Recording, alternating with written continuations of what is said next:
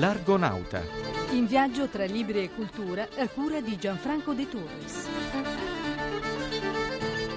Nella puntata 365, come e perché si sono censurate le foto della distruzione di Hiroshima, le modifiche del codice d'onore nel corso dei secoli.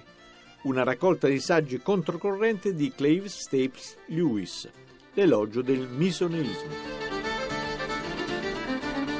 Le immagini non mentono, si diceva una volta, cari ascoltatori, e proprio per questo certe immagini shock è bene che non siano rese pubbliche e quindi conosciute, quando potrebbero avere un risvolto politico negativo. Un caso poco noto è quello della foto di Hiroshima, dopo il bombardamento atomico, di cui ci racconta la storia un singolare saggio, in cui si uniscono storia della fotografia, interpretazione simbolica, ideologia. La conclusione è sempre la stessa: la storia, da che mondo è mondo, la scrivono i vincitori.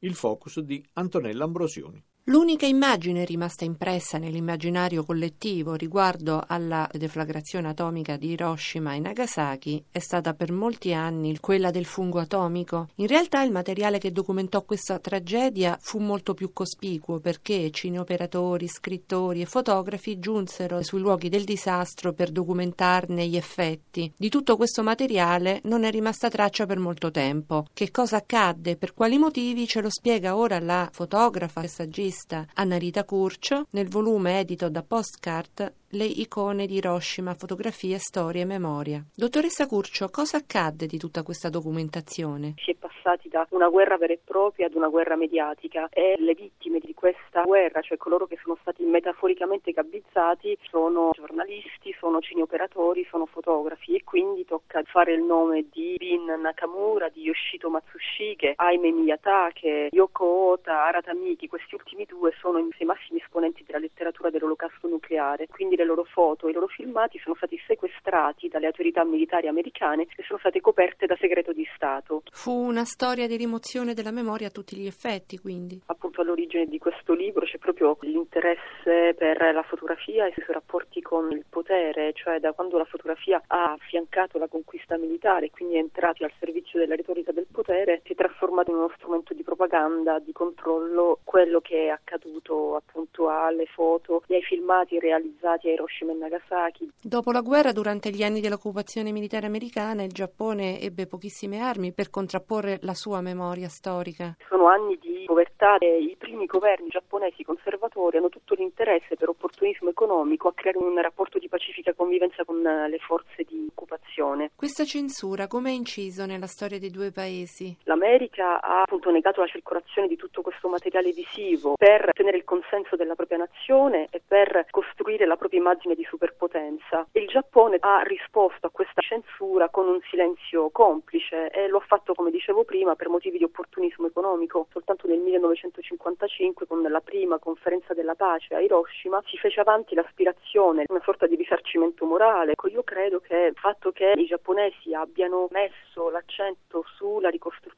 e che abbiano voltato le spalle un po' alle due bombe atomiche ha delle dirette conseguenze sul fatto che poi abbiano optato per la scellerata politica del nucleare.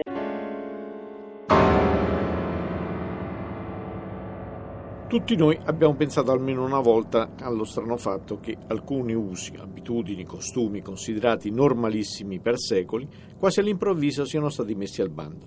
Secondo un recente studio non c'entrano né morale, né religione, né filosofia. La scheda è di Elio Cadelo. Come avviene una rivoluzione morale? Che cosa spinge una società a cancellare consuetudini che vengono ritenute barbare dopo secoli e millenni di condivisione sociale? Kvame Anthony Appia, docente di filosofia e africanistica in numerose università americane, esamina nel saggio Il codice d'onore, edito da Raffaello Cortina, tre pratiche in particolare, e cioè la fasciatura dei piedi delle donne in Cina, il duello in Inghilterra, l'abolizione dello schiavismo, e conclude che queste pratiche non sono finite a causa della religione o di nuovi principi morali universali, ma quando sono entrate in conflitto appunto con il codice d'onore. In altre parole, queste pratiche non sono state abolite per ragioni etiche, ma fanno parte di una rivoluzione realizzata dalla società che ha modificato alcuni parametri rispetto al codice d'onore che si rivela allo stesso tempo un vincolo di potere e di liberazione. Si tratta di un saggio storico-sociologico molto interessante che apre scenari nuovi sul come si modifica l'etica di una società in relazione a principi fino ad ora mai presi in considerazione. Noto per la sua trilogia interplanetaria e poi per le cronache di Narnia, C.S. Lewis è anche un profondo letterato e un vigoroso polemista, che un poco alla volta anche i lettori italiani stanno imparando a conoscere. E un saggio in cui ci si dichiara antipacifisti non può essere che un libro proibito. Riccardo Paradisi.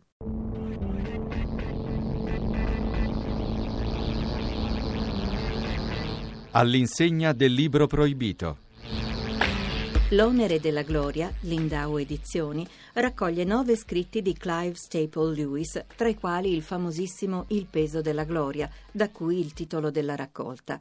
In questa prolusione l'autore delle Cronache di Narnia riflette su cosa significhi essere cristiani oggi e quale sia il legame tra l'amore per gli altri e la gloria di Dio. Gli altri testi riguardano il perdono, il significato della teologia, l'immortalità dell'anima, la pace e la guerra. Ecco, questo discorso, dal titolo Perché non sono un pacifista, è forse il più provocatorio per i palati più politicamente corretti. A una platea di pacifisti, Lewis dice di non essere un pacifista e ne spiega i motivi riflettendo sull'insegnamento del porgere l'altra guancia. Il Cristo, dice Lewis, si riferiva alla necessità di mortificare la nostra rabbia, di non covare sentimenti di vendetta per le offese ricevute, ma non certo al magistrato nei confronti del delinquente, al soldato nei confronti del nemico pubblico, al genitore nei confronti del figlio che gli manca di rispetto. Lewis ricorda le parole di San Paolo, non a caso Cesare porta la spada,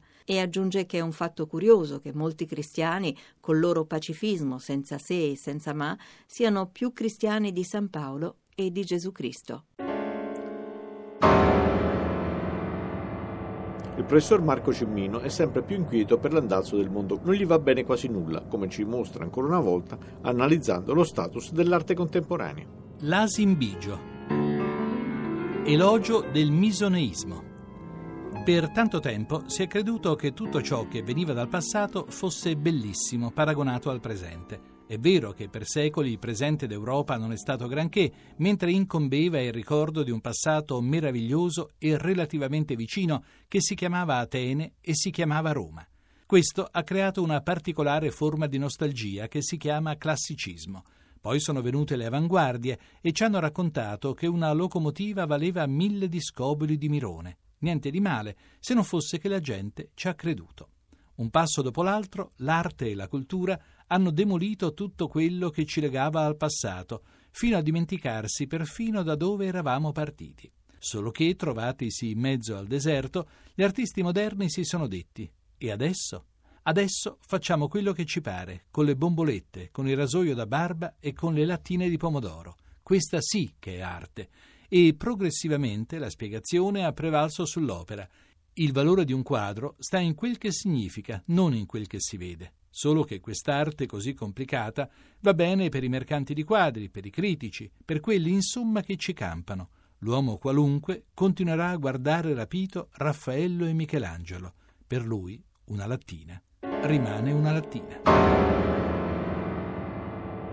La puntata si conclude qui. Franco De Turis vi dà appuntamento fra sette giorni e vi ricorda il sito in rete www.radio1.rai.it e la posta elettronica argonauta-rai.it. A risentirci. Eccoli lì, lungo le strade,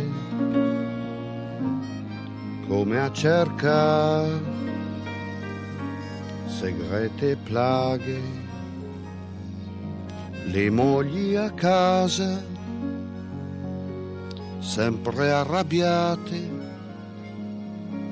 per qualche ora le hanno ripudiate.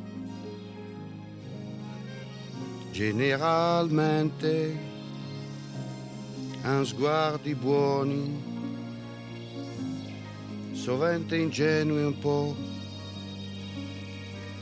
da bambinoni, c'è sempre in loro un po' di dramma. A capirli è solo la loro mamma. Pittori della domenica. Mm-hmm. Mm-hmm.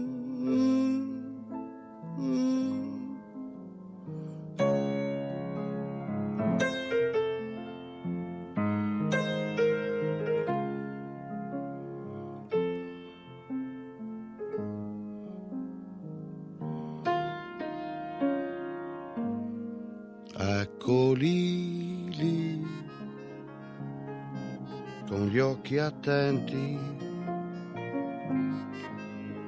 a radunare di sé mille frammenti dispersi in giro per l'eternità.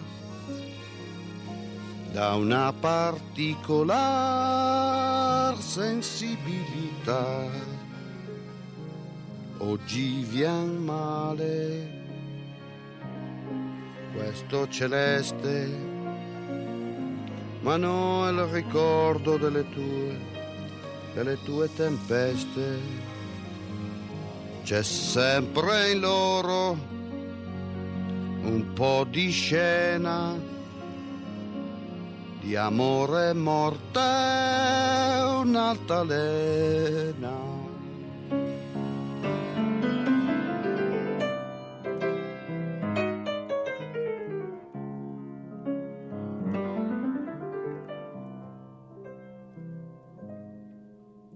C'è sempre in loro